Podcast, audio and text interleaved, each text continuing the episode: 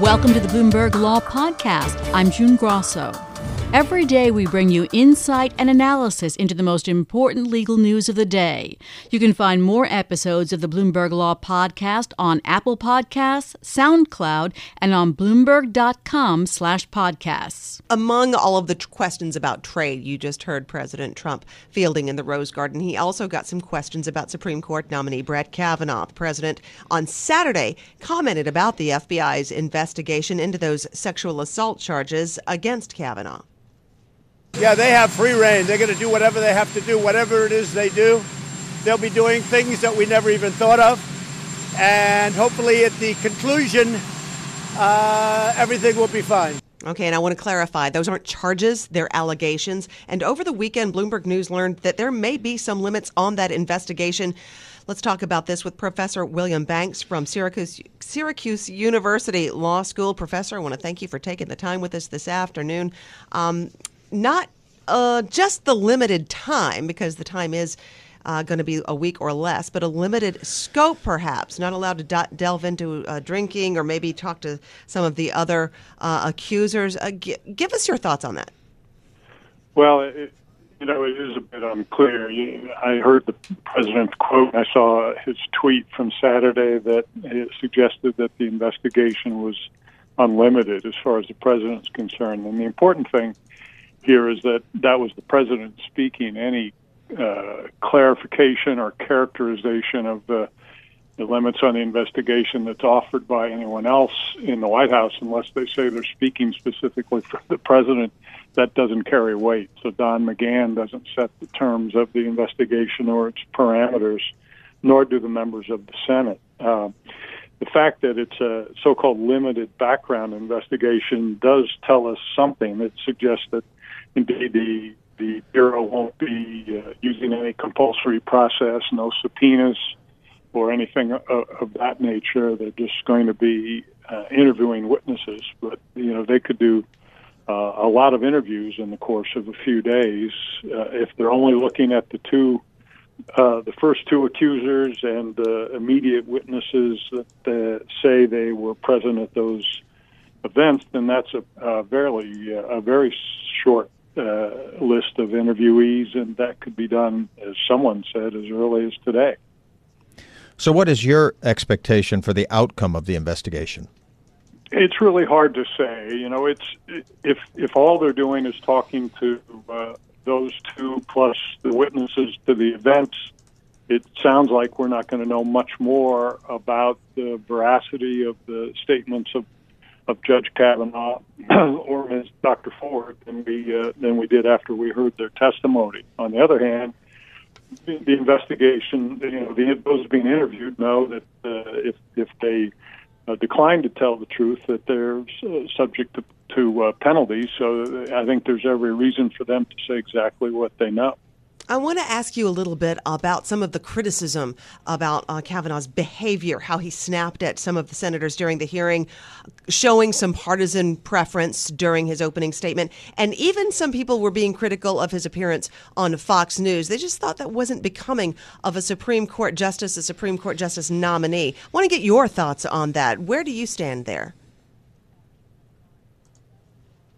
Uh, you know, certainly not a judicial demeanor that he was exhibiting during the hearing uh, last week, nor, nor certainly by appearing on on the media on television. I, I think, you know, the the senators who will eventually have to decide on the nomination have to look at the entire picture, the entire record, which includes not only everything leading up to the hearings, but the conduct of the hearings themselves, the original hearings, and then this additional testimony that was given last week. I think it, we do have questions now about uh, drinking and about his character generally uh, that we didn't have to take into account before.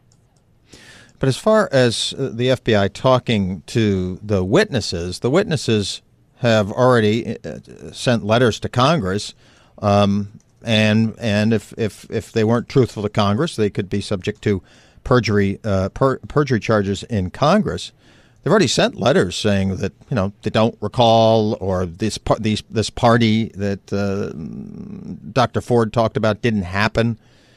Uh, it, it, seems to me the FBI is just going to be kind of probably getting kind of uh, the same thing. Is that fair to say? That's possible. That's certainly possible. But you know, the, the bureau can ask questions that weren't uh, anticipated by the writers of the letters. They can uh, probe into answers that were uh, or to suggestions that were made in the letters uh, that lead to uh, other questions. And you know, they're very uh, seasoned and skillful, of course, at at the techniques of interviewing. So we we may well learn some things, and it, and indeed, it's possible that if if it's truly an unfettered in, uh, investigation in the way that the president characterized it on the weekend, they may well find that they can talk to others uh, by asking the uh, the interviewees, the immediate interviewees, who else uh, they know who was present at those events. And I just want to remind our listeners that we are awaiting comments from Commerce Secretary Wilbur Ross. He too will be talking about trade and NAFTA. Don't call it NAFTA anymore. It's completely revamped now. And we are waiting for the Commerce Secretary in just a few minutes. But until then, more about Kavanaugh. I'm, I'm curious about what you think the dynamic might be if and when Kavanaugh is seated on the Supreme Court, what it might be between the justices. Well, you know, the the justices, I think the eight sitting justices are uh, certainly uh, f- fully capable of sort of rising above this uh, this period of crisis, uh, and it is a period of crisis, I would say.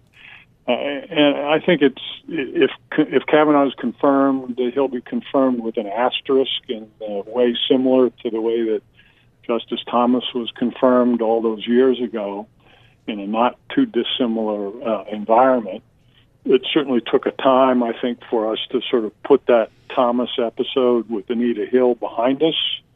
Uh, it would take time, uh, uh, if that happens, for us to do something similar with Kavanaugh.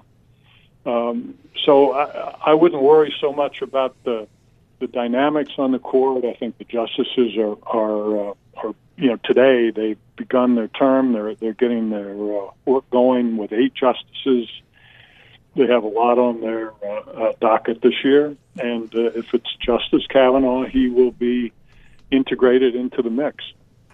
Based on everything you know right now, do you think Judge Kavanaugh gets confirmed? Yeah, I think the odds uh, are still in his favor because of the uh, just because of the partisan uh, lineup in the Senate. In Washington today, the Supreme Court is starting its fall term, but the court's new term is being overshadowed by the pending nomination of Brett Kavanaugh as the FBI investigates charges of sexual assault against the appeals court judge. After last week's emotional Senate hearing, Democratic Senator Sheldon Whitehouse criticized Kavanaugh for the political nature of some of his comments last week. The fact that we're in a position in this country right now where him going so partisan him losing complete control over his temperament. You know, they talk about judicial temperament. Didn't see much of that. Greg Stohr is Bloomberg News Supreme Court reporter. He joins us now for more on all of this uh, by phone from the court. So, Greg, how is the absence of a justice there affecting the court's new term?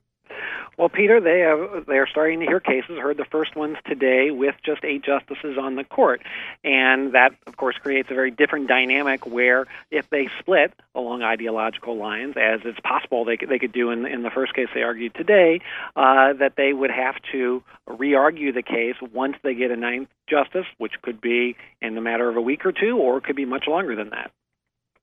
Are they talking about delaying hearing any cases?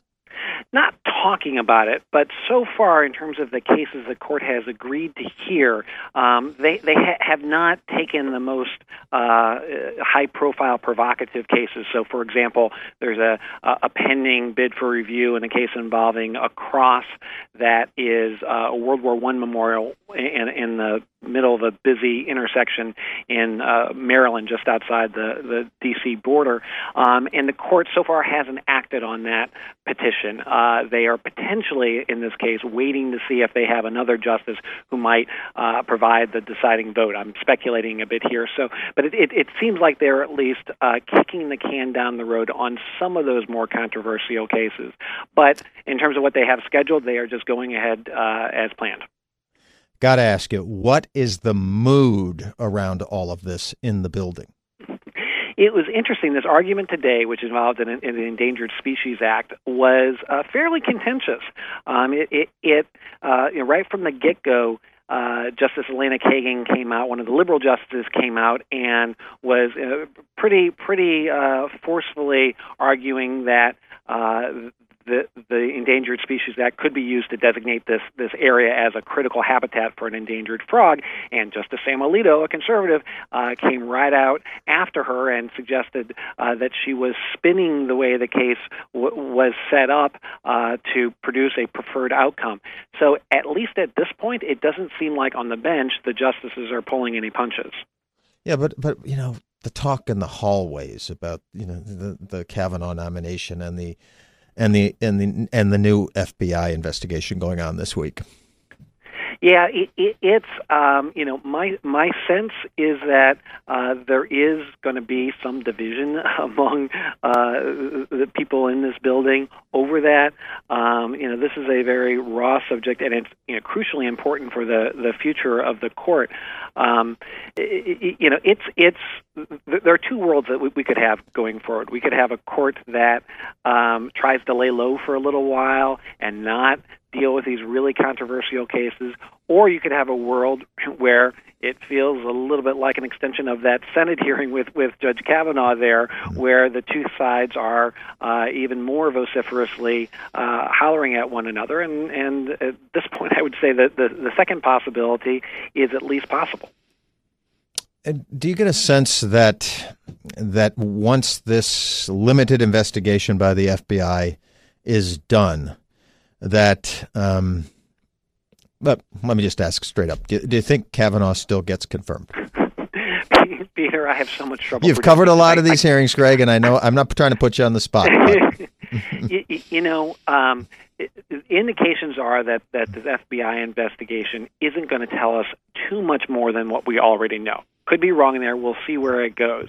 Um, you know, it, it will then come down to basically what it has come down to pretty much the whole time. Those few uh, Republican senators whose votes are still up in the air. It depends on what Su- Susan Collins thinks about his testimony, and she hasn't made that clear. It, it, it's um, it, uh, it, has been clear that she and, and depend on what it depends on what the FBI reports too.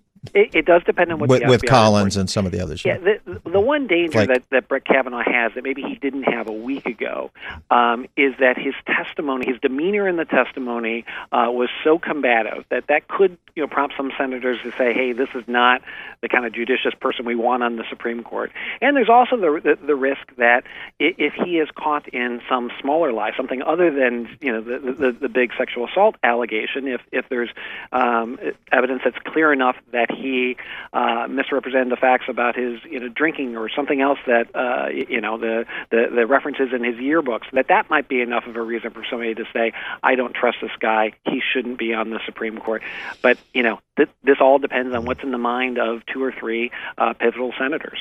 And just in the last uh, 45 seconds, what did you make of President Trump's comments about all this in the Rose Garden today?